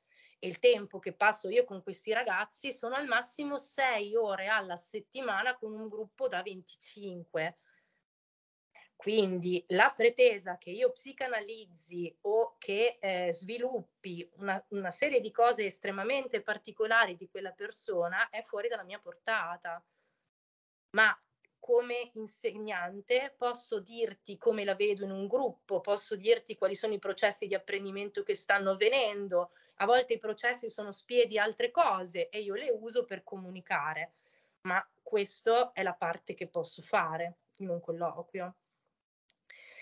Io scusatemi, vi devo lasciare, anche perché dovevo lasciarvi la bellezza di 20 minuti fa, ma non ce l'ho fatta perché mi interessa Grazie. tutto quello che stavate dicendo. Grazie e buona continuazione. Ciao, Ciao Laura, è stato Ciao, un Laura. piacere. Alla, più gra- alla, più, alla mia domanda più grossa hai già risposto presentandoti perché tu hai detto io ho avuto un'occasione e quell'occasione in cui tu hai deciso che avevi lo spazio per fare. In qualche modo hai seguito qualcosa che ti ha dato molta soddisfazione. No, no, ma hai colto nel, nel, nel pieno, cioè io continuo a... ho il mio spazio, me lo sono ritagliato e è un, non è uno spazio stretto perché altrimenti sarebbe anche quello altrettanto difficile, è uno spazio molto ampio in cui mi sento proprio a mio agio perché mi permette di spaziare e e la, sono veramente fortunato, nel senso che mi sento realmente fortunato perché io tutto quello che mi piace e che mi piacerebbe sperimentare, cioè, mh, tutte le novità che vedo intorno a me, ho uh, la possibilità di eh, sperimentarle, di provarle eh, anche con, con, i ragazzi, cioè per capire se è veramente una direzione futura plausibile o meno perché secondo me è quello che deve dare anche la scuola, cioè la scuola deve dare nuovi scenari, nuove indicazioni, che sono tutte parole che usa il Ministero, il Ministero lo chiama nuovi scenari, nuove indicazioni, perché non possiamo eh, far crescere i ragazzi con come siamo cresciuti noi, con le nostre professioni, con il nostro eh, inquadramento, che poteva andare bene una volta, eh, cioè, non, non, sto criticando, eh, poteva andare forse bene quando erano delle caselle ben, ben individuate. Oggi non è più così, non, non abbiamo assolutamente idea, per cui anche il, il, professore o il docente che osserva intorno a sé dice ma questa roba qua vediamo se funziona. È il, è il luogo della sperimentazione. Negli anni di insegnamento mi è capitato di avere a che fare anche con eh, delle mh, dirigenza o con DSGA che, mh, che, mi sono particolarmente piaciute. Mi ricordo un anno che avevo chiesto, ma stiamo parlando di otto anni fa, una stampante tridimensionale e ovviamente costava parecchi soldi. E io chiesi alla DSGA, ma anche preoccupato perché è una scuola pubblica che si, si, si, sente in giro che mancano i soldi per la carta igienica. Detto, mi preoccupai e chiesi, ma scusi, ma posso realmente chiedere come progetto questa stampante 3D? Perché io in realtà sto provando ad usarla, non so ancora benissimo come si fa ad usare, non sono un professore di stampante 3D perché è appena uscita, eh, mi sa che anche più di otto anni fa. Vabbè, e la, eh, la DSGA di allora mi chiese, ma se la scuola non sperimenta, se la scuola non è il luogo per sperimentare, dove andiamo? Per cui se lei ha voglia ed è in grado, perfetto. E quindi comprammo la prima stampante 3D, oggi ovviamente ne sono seguite un'altra decina, però è veramente il luogo di sperimentazione, perché è il luogo in cui le idee dei ragazzi si possono materializzare. Senza la stampante 3D come possiamo? È una cosa che una tecnologia che avrei voluto ai miei tempi e non c'era. Per cui non potevo avere un professore che, per cui il professore vero è, secondo me è un approccio è un approccio diverso alle cose. E quindi io continuo a sperimentare per quello che, come dicevi tu, Elisa, hai colto del senso, nel segno. Io ho avuto la possibilità, sono ricco, ricco perché ho avuto questa possibilità di scegliere, non è facile, e oggi di continuare a sperimentare con i ragazzi. Fin, eh, quindi per quanti anni lo farò? Non lo so, fino a che avrò voglia di sperimentare. Quando non avrò più voglia di sperimentare, allora lì sarà la mia fine, cioè come professore, intendo. Ecco. Eh, su questo mh, ti chiedo questa roba, mh, sempre per tornare a, quel, a, un libro della Kubler-Ross, che è questo qua dei cinque stati dell'accettazione del lutto, eh, che, che, secondo me è straordinario. E, mh, I cinque stati sono praticamente eh, il rifiuto, quindi il no, non esiste, cioè no, non c'è problema, ok, non è mai avvenuto. Eh, poi c'è la rabbia, il grande sconvolgimento, cioè, non, non, ti accorgi, eh, diciamo, mentalmente che è avvenuto qualcosa, ma il tuo corpo se ne accorge. E poi la rabbia è questo senso di giustizia mal riposto, in cui pensi che ci sia una grande ingiustizia che ti pende sulle spalle, ok, che ci sia una roba del genere. Eh, poi c'è la contrattazione, quindi c'è il momento in cui cominci a, a fare dei trade-off, a, a, dire ok, cedo questo pezzo di, um, eh, di rabbia per questo qualcos'altro che ho trovato. Quindi cominci piano piano ad ascoltare che ci sono degli stimoli dal, da, dal resto del, del mondo, che, che, non è tutto merda, che non è tutto eh, eh, delusione. E poi però arriva la depressione, eh, perché il penultimo stadio, prima dell'accettazione finale, eh, rimane comunque il, um, dire, un vuoto cosmico, un grande vuoto al quale non sai come, come porre rimedio. E, ehm, e, io ogni tanto vedo questi ragazzi eh, che oscillano tra tutte queste fasi. Ok, e, ehm, non è detto che abbiano avuto un lutto, importante come, come la parola stessa lo definisce, ma hanno evidentemente qualcosa di irrisolto. Ognuno di noi va avanti e cresce nella vita con dei pezzettini irrisolti. Una cosa che mi dicevano a me quando ero piccolo era ha delle lacune. Ok, eh, facevo tante assenze, ero spesso malato, eh, stavo a casa e quando stavo a casa cazzeggiavo, oppure guardavo la tv, oppure giocavo con i Lego. E, ehm, e quindi necessariamente mi mancavano però le, le competenze mi mancavano una serie di informazioni che nel frattempo invece a scuola avevano erogato. Io sono rispettoso di, di, di, tutte le professioni e le professionalità di ognuno, nel senso che come diceva Laura prima, allo psicologo eh, il ruolo di fare lo psicologo, il logopedista il ruolo di fare il logopedista, e, eccetera, eccetera. Per cui ci sono delle specializzazioni e anche degli approcci, delle indole che sono sicuramente diversi dai miei, per cui ad ognuno il suo.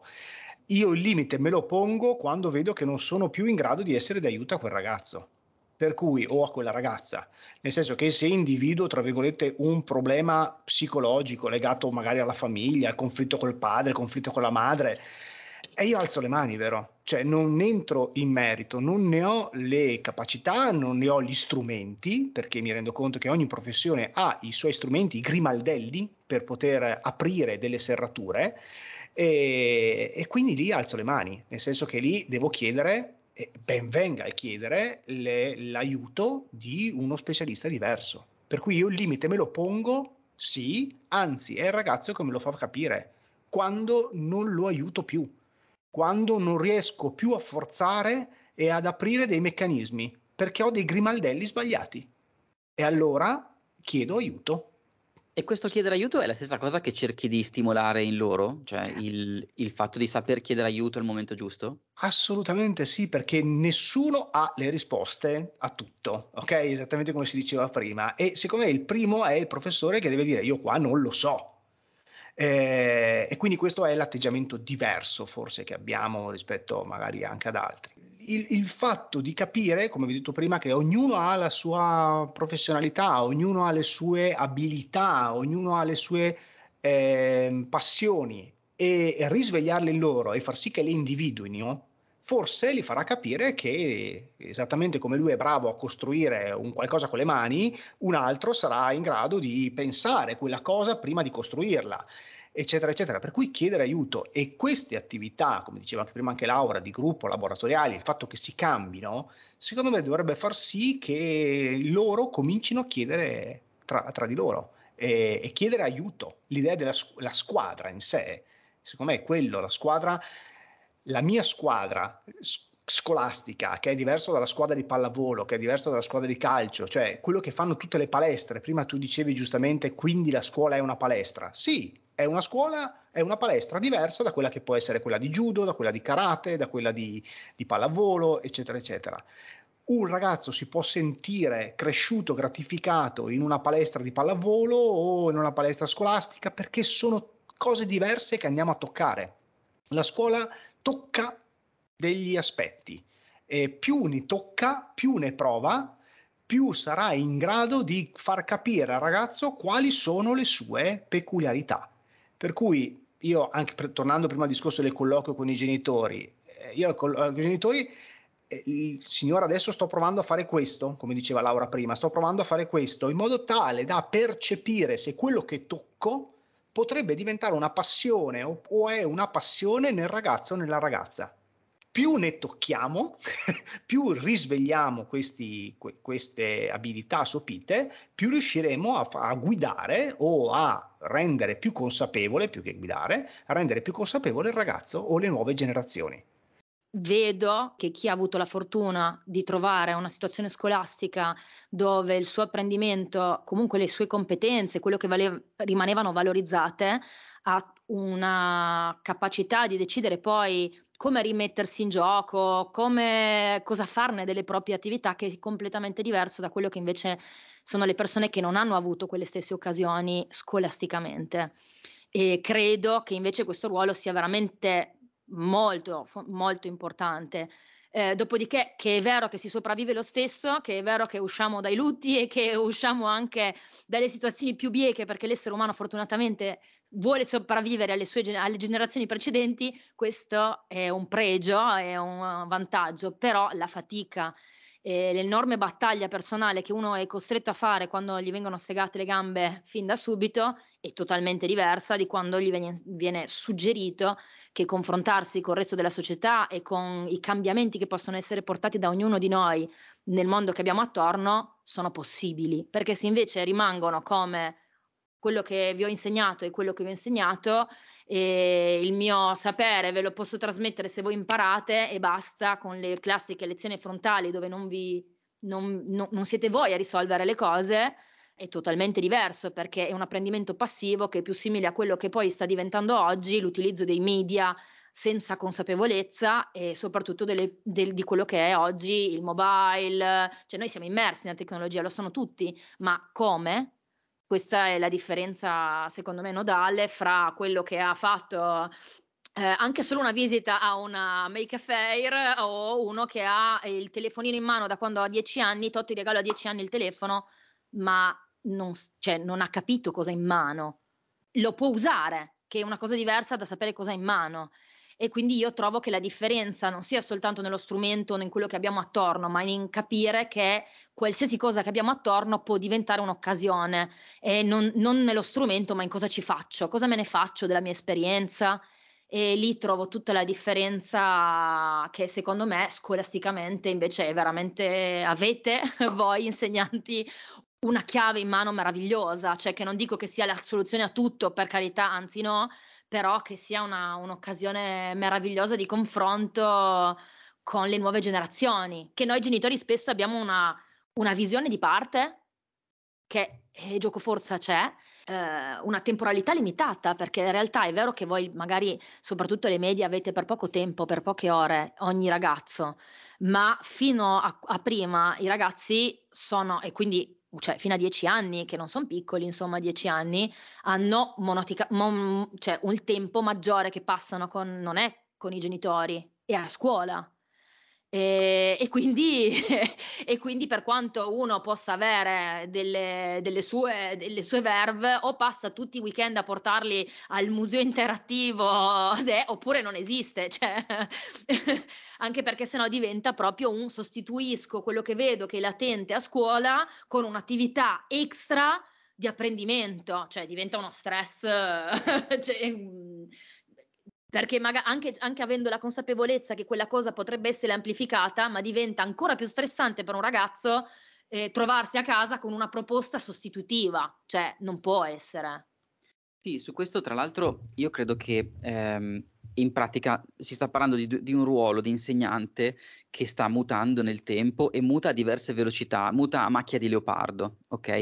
Eh, è un po' come il, se il tuo insegnamento, eh, Emanuele, il, il, tuo stile eh, fosse una specie di, di, super internet educativo, cioè una specie di... Io, io, ti vedo, adesso magari non sono in classe con te e quant'altro, però da quello che mi racconti ti immagino eh, come una specie di risorsa, ok, molto competente, alla quale io se voglio posso accedere ma che a sua volta non si limita ad essere una risorsa. Cioè, se tu vedi che puoi intervenire in maniera gentile in una direzione per instradarmi in una direzione, a quel punto lo farai. Ed è quella la differenza sostanziale tra un'educazione e un ti metto a disposizione degli strumenti, to tieni, facci quello che ti pare. Perché anche un internet oggi, che è uno strumento spettacolare, però senza la consapevolezza di come si fa una ricerca, eh, come considero una fonte autorevole, eh, come mh, sviluppo il mio pensiero creativo, eh, considera che io sono nato da autodidatta su internet. Io sono un 81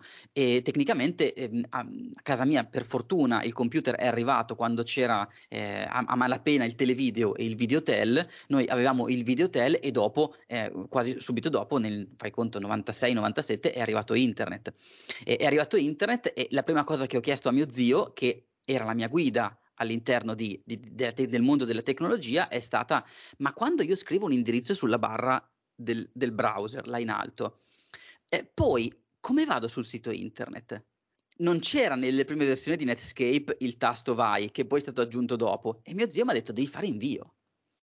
E ho detto ah, e quando lui mi ha detto fai invio, per, mi si è aperto un mondo, perché a questo punto mi è bastato eh, vedere una trasmissione TV ok, che era mediamente, non so se te la ricordi, eh, in cui a un certo punto mi ha fatto vedere che c'erano i motori di ricerca e quindi mi ha fatto vedere Alta Vista, a quel punto io ho capito che ah, il mio inizio della mia, del, del mio, della mia frequentazione del computer era il motore di ricerca. Questo motore di ricerca oggi è diventato talmente intrusivo nella vita di tutti che io ieri sera stavo camminando con un mio amico e avrò fatto sei o sette ricerche vocali per approfondire cose che non ci stavamo ricordando nessuno dei due, ma chi era quell'attore che ha fatto quella cosa, ma ci stiamo ricordando bene, ma ci stiamo ricordando male. E più andiamo avanti, e più questa specie di transumanesimo quasi cyberpunk, in cui questa informazione ci entra in maniera spinale direttamente nel cervello senza passare dal via, senza passare dalle emozioni, senza passare dal perché.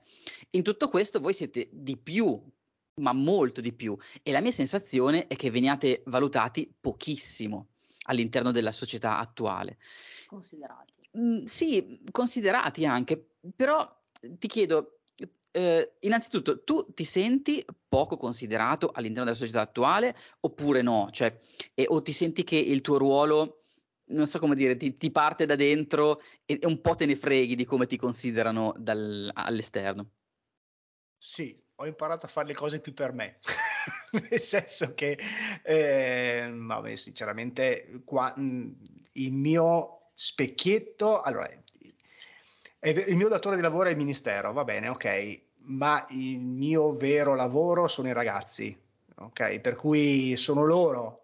Quindi se loro sono felici, se loro imparano e fanno la differenza, allora va bene. Se no, allora mi pongo delle altre. Per cui il mio focus è sempre quello di essere eh, autorevole per loro, cioè di contare per loro. No, volutamente non ho usato autoritario, cioè sono cose diverse. Ok?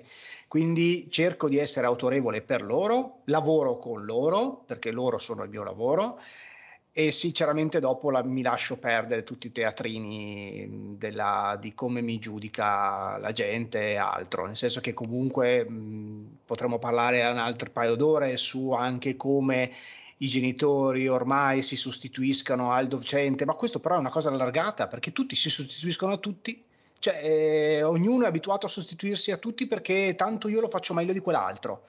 Per cui comunque non è solo legato al lavoro dell'insegnante. La fortuna forse che ho, tornando al discorso con Elisa prima, è che provengo anche dall'architettura, in cui tutti erano architetti, in cui andavi in cantiere, c'era il muratore che era architetto, il geometra che era architetto e non c'è più nessuna divisione. E l'unica differenza la facevi con le cose, facendo, mano a mano, ok, cosa sai fare? Ed è quello che chiedo ai ragazzi oggi. Quindi al di là del titolo, che è estremamente importante, non voglio stare qui a denigrare, ma nella fattispecie tu cosa sai fare? Perché poi è quello, come ne esci dal problema? Allora, per citare il discorso prima di Elisa e per unire un po' tutte le cose che siamo detti, creiamo occasioni per utilizzare strumenti qualsiasi tipo di strumento. Prima si parlava, nel vostro discorso passava anche la lezione frontale. Io l'ho detto all'inizio, non, non, non disdegno la lezione frontale, è uno strumento, non può essere solo quella. Il telefono cellulare, eh, io, ma non avete idea, l'estate scorsa mi sono battuto, ho litigato con la metà dei miei colleghi a scuola per poter avere un regolamento d'istituto per il Bring Your Own Device. Quindi per fare in modo che i ragazzi portassero il dispositivo a scuola ho ottenuto questa cosa perché lo considero uno strumento di lavoro. Io non posso fare a meno del telefono cellulare perché comunque all'interno hanno delle macchine fotografiche che sono più potenti di quelle che posso avere alla scuola, hanno dei dispositivi di calcolo che sono più potenti, per cui lo utilizzo. Se c'è un'attività mi serviva questo regolamento per far sì che ci fosse un patto educativo con il ragazzo, per dire lo utilizzo da qui fino a qui delle regole chiare. Le regole servono, ok? Non è che per, cioè, dobbiamo vivere eh, ne, ne, nella foresta. E, e, quindi io lo utilizzo con loro, non ne posso fare a meno. Ovviamente questo si è aperta una voragine a scuola mia e ancora mi è capitato di andare a lavorare in un altro istituto, un, facendo un progetto con questo istituto, l'ho fatto benissimo da novembre fino a febbraio, poi a un certo punto a febbraio vietato l'utilizzo dei telefoni cellulari a scuola. Ma porca miseria, l'ho usato fino a una settimana fa e adesso come faccio ad andare avanti?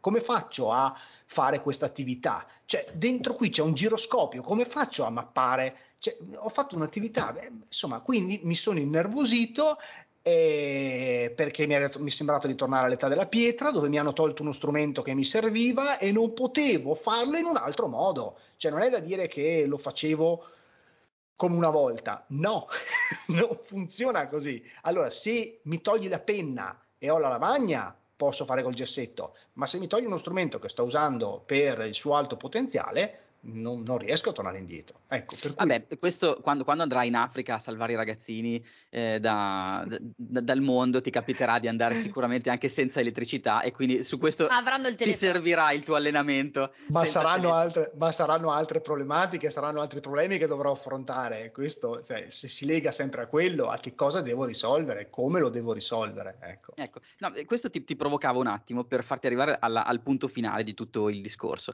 E intanto inizio già a ringraziarti per tutto questo tempo che ci hai dedicato, che è stato qualcosa di, di, straordinario e, e, ringrazio anche Laura che prima ci ha aiutato a portare avanti il discorso in maniera molto più concreta di come potevo fare io eh, o, o Elisa.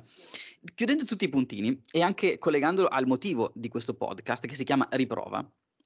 Eh, si chiama Riprova perché?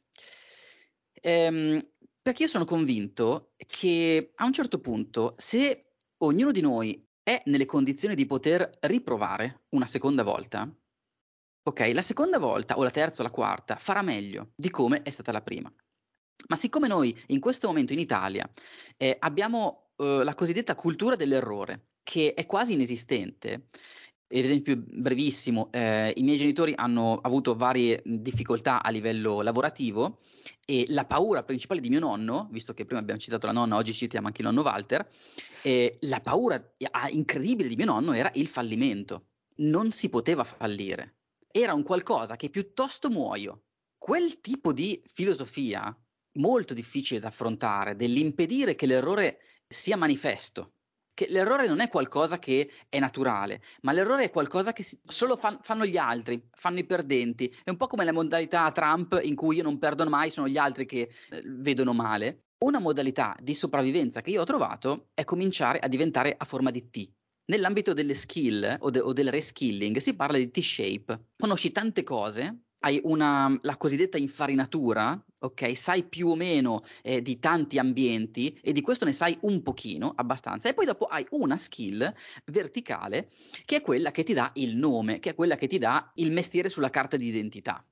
Il problema qual è? È che quando tutti quanti ci consideriamo a forma di T, sì, è vero che il Tetris funziona perché puoi fare un sacco di righe, perché con il pezzo a forma di T eh, fai righe infinite, però non basta mai, perché la realtà è che quando tu hai una competenza e in un settore come quella che hai fatto vedere prima dell'architettura e che hai un mindset che si sviluppa eh, e un'accettazione... multipotential in inglese, eh? ecco, esiste. Ma siamo, tut- ma siamo tutti multipotenziali e questo, no, è questo il punto. No, non siamo tutti multipotenziali, cioè ognuno ha una forma mentis diversa in questo senso e almeno sulla teoria della multipotenzialità è proprio l'attitudine della testa di spostarsi continuamente fra ambiti diversi e il fatto che spesso chi è multipotenziale non riesca a, in questa società a trovare uno spazio ben definito perché ha bisogno continuamente di saltare di ambito e quindi non riesca a sviluppare perché noi cerchiamo sempre di mettere una bella etichetta davanti a una persona. Cosa fai? L'architetto. E io, per esempio, su questa cosa rispondo ormai in automatico, faccio il fotografo perché così me ne lavo le mani.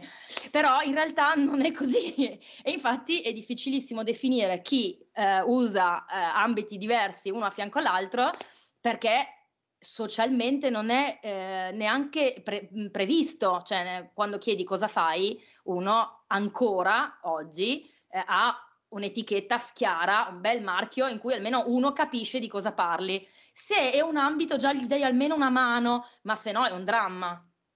Perché se per caso fa due cose messe insieme eh, che sembrano diametralmente opposte e ne bastano due, è già Uh, allora, la farà male.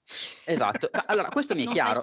Il fatto, che, il fatto, che, la monocompetenza ci serva come scusa per avere un, un modo di dialogo con gli altri eh, va benissimo. Il fatto che gli errori servano e che vadano accettati, penso che siamo tutti quanti d'accordo. Il fatto che una scuola come quella di Emanuele, che ti allena all'errore, perché ti allena al trial and error, ti allena a provare e sbagliare in costante, e sia una scuola comunque tecnicamente più resiliente di una scuola che invece ti allena ad un unico fallimento, che è quello della fine dell'anno, quando hai superato l'anno anno o non l'hai superato, invece magari se tu hai tante piccole possibilità di, di sbagliare, provare, sicuramente meglio.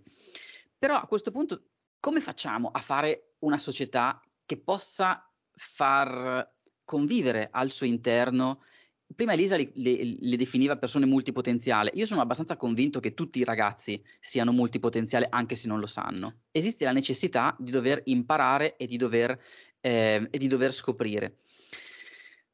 La mia domanda qua, Emma, è, è, è tosta. Cioè, ehm, lo sai? Cioè, lo sai fare?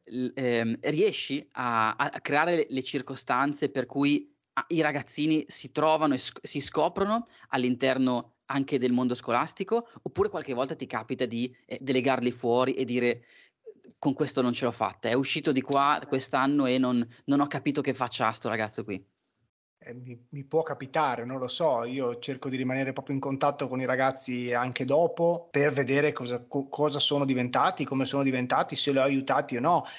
Essendo consapevole, consapevole che ad esempio nel mio caso chi mi ha cambiato un po' è stato un professore delle superiori e dopo in un altro modo mi ha cambiato un docente dell'università li salverò tutti, ma no, è impossibile, eh, ma magari troveranno un altro insegnante che...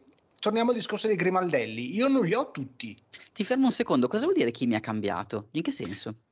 Allora, come modo di... Allora, io avevo iniziato il liceo scientifico e lì non era proprio la mia, nel senso proprio... Sono andato a fare una... poi sono andato a fare l'architettura, quindi un istituto d'arte, sezione architettura, e lì era un approccio molto più pratico, cioè si costruivano i plastici, si costruivano i modelli, a me questa pet in cui avevo proprio bisogno di concretizzare le mie idee, di vederle. Era quello che dopo mi è, entrato in, fastidio dell'architettura, cioè, eh, ed ero passato all'interior design per quello, cioè non potevo aspettare tre anni per vedere una mia idea, cioè io divento matto, vero? Eh, oggi lo faccio con la realtà aumentata, va bene, ok, è un palliativo, ma dopo eh, cioè io ho bisogno di con- concretamente di, di vedere le cose e ehm, trovai dei professori che ovviamente avevano eh, capito questa mia abilità e mi hanno incoraggiato e potenziato all'ennesima potenza. Io ho finito le mie scuole superiori, da, sono partito da reietto perché ovviamente avevo fallito un precedente percorso di studio con il massimo dei voti e ho finito l'università. L'università non, ho, l'ho vissuta con la carica delle superiori, per cui con l'energia che mi aveva dato le superiori, e sono un 110 con lode al Politecnico di Milano, nonostante avessi iniziato il mio percorso da reietto, ma perché ho trovato persone, in quel caso professori, non, non delle medie, cioè io i primi ricordi ce li ho, però c'è sempre qualcuno che nel percorso della vita ti cambia, quello che diceva Laura prima capiterà, no? Per cui eh, io posso in, mi fa piacere perché in alcuni casi so già di essere stato una, una, figura chiave nel percorso di alcuni miei studenti che oggi sono già all'università. Di tutti no, ma è impossibile. Eh, sarebbe, è veramente impossibile, proprio per i discorsi che dicevate prima, non so, della multipotenzialità, del fatto che ognuno sia diverso uno dall'altro, per cui sarebbe veramente mh, sbagliato il fatto che io potessi cambiare tutti, non, non, non, lo, troverei, non lo troverei corretto.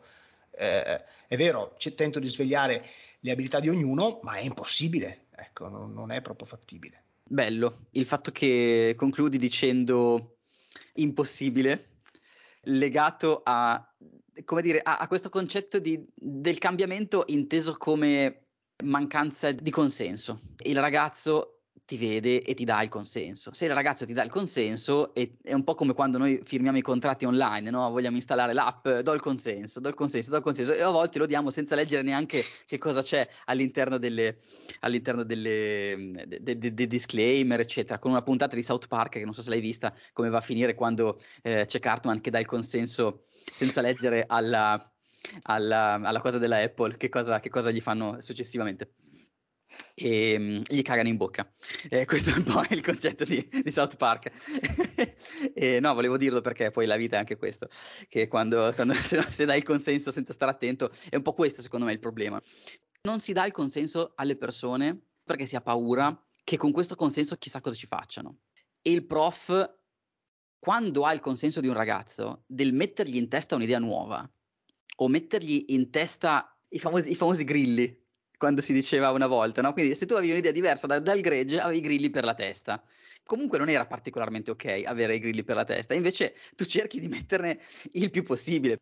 Non mi capacito di come nel tuo istituto ti supportano, il fatto che siete riusciti a fare, a fare rete tra di voi come insegnanti, eh, oppure mi dicevi quest'altro prof che ha tante ore con i ragazzi, che vi scambiate, serve fare questa cosa, servono 5 minuti di ascolto, chi ce li mette, ce li mette quello che ha più ore, per esempio. Questa roba qua, non so, può, si può scalare, cioè si può avere in altri istituti o un qualcosa che riuscite a fare solo voi? No, non penso che riusciamo a farla solo noi, assolutamente no, perché poi più che altro perché c'è anche, anche noi abbiamo avuto il cambio eh, di docenti e quant'altro, però è quel famoso ambiente che si diceva prima. Importante iniziare una metodologia di lavoro, poi chi entra nuovo fa presto ad adattarsi a un ambiente che funziona. Per cui in realtà è iniziare, no? È iniziare a creare le occasioni, te, te, parola che abbiamo usato spesso oggi, e, e, dopo chi viene? Si trova già delle occasioni e quindi si adatta, dice ah caspita questa cosa la fanno già così, che bello, e, e, quindi in realtà a me non è riuscito in tutto l'istituto, siamo, il nostro istituto è il più grande del Veneto, siamo 20 plessi, per cui voglio dire in tutto l'istituto, anche in questo caso uso una parola che non mi piace perché in ambito tecnologico è impossibile fa venire un po' la pelle d'oca, però stiamo lavorando con gli umani, per cui con gli umani, come dicevi tu, è un discorso di consenso. Si può cambiare, l'importante è iniziare, come tutte le cose. Quando anche parlo con i ragazzi delle ipotetici lavori del futuro, gli cito sempre un libro di Federico Pistono che i robot ti ruberanno il lavoro, ma non è un problema, perché abbiamo un po' l'incubo di, sì, proprio il titolo è così, l'incubo no, di queste nuove tecnologie che ruberanno il lavoro. E io ragazzi fino alla nausea ripeto sempre una cosa, l'uomo farà l'uomo, la macchina farà la macchina per cui ogni volta sottolineo quelli che sono i lavori ripetitivi e meccanici che li dovrà fare la macchina e l'uomo invece dovrà sviluppare la sua creatività, dovrà sviluppare la sua libertà, la sua fantasia, la sua capacità di risolvere i problemi in questo modo, sull'impossibilità che io non posso modificarli tutti, perché l'uomo è un uomo e non è un programma che mi basta fare il download su tutti i loro cervelli e bram. Non è possibile così per cui l'uomo faccia l'uomo, la macchina faccia la macchina. Creiamo a livello scolastico le occasioni per far sì di creare gli esseri umani del, del futuro, sostanzialmente, che poi saranno loro a creare le macchine, a creare tutto quello che succederà. È replicabile la cosa a piccoli passi, creando una scintilla. Come tutte le cose, come, come tutte le reazioni, avviene all'inizio per una piccola operazione. Insomma. Bella, speriamo che sia partita questa scintilla, Ema. Ti ringrazio tanto. È già partita. Ti mando un mega abbraccio gigante da questa parte dell'Emilia. Poi nel podcast metto direttamente i tuoi riferimenti, così chi, chi ti vuole contattare certo. a questo punto ti contatta. Anche, anche, le pagine social della mia squadra di robotica, perché ovviamente divulghiamo non solo robotica, ma tutto quello che è inerente a stimoli, occasioni di incontro, di dialogo e altro, che parlano molto più, in questo caso, i canali social della mia voce, nel senso che io sono solo in questo caso un amplificatore di quello che avviene, per cui c'è già il social che amplifica, per cui usiamo quelli. Eh, io volentieri se posso rispondere a domande puntuali o a strumenti puntuali, volentieri allora in quel caso la mail è utile, ma altrimenti per vedere quello che facciamo eh, i canali Instagram o Facebook eh, per ora, poi chi ne sa che tra qualche anno ci sarà altro, lo vedremo. Quando vuoi sono qui, è un piacere chiacchierare, condividere e, e vedere punti di vista diversi. Va bene, abbracci. Ciao Emma, grazie. Ciao, grazie. Ciao, prestissimo. Ciao, ciao, ciao a tutti.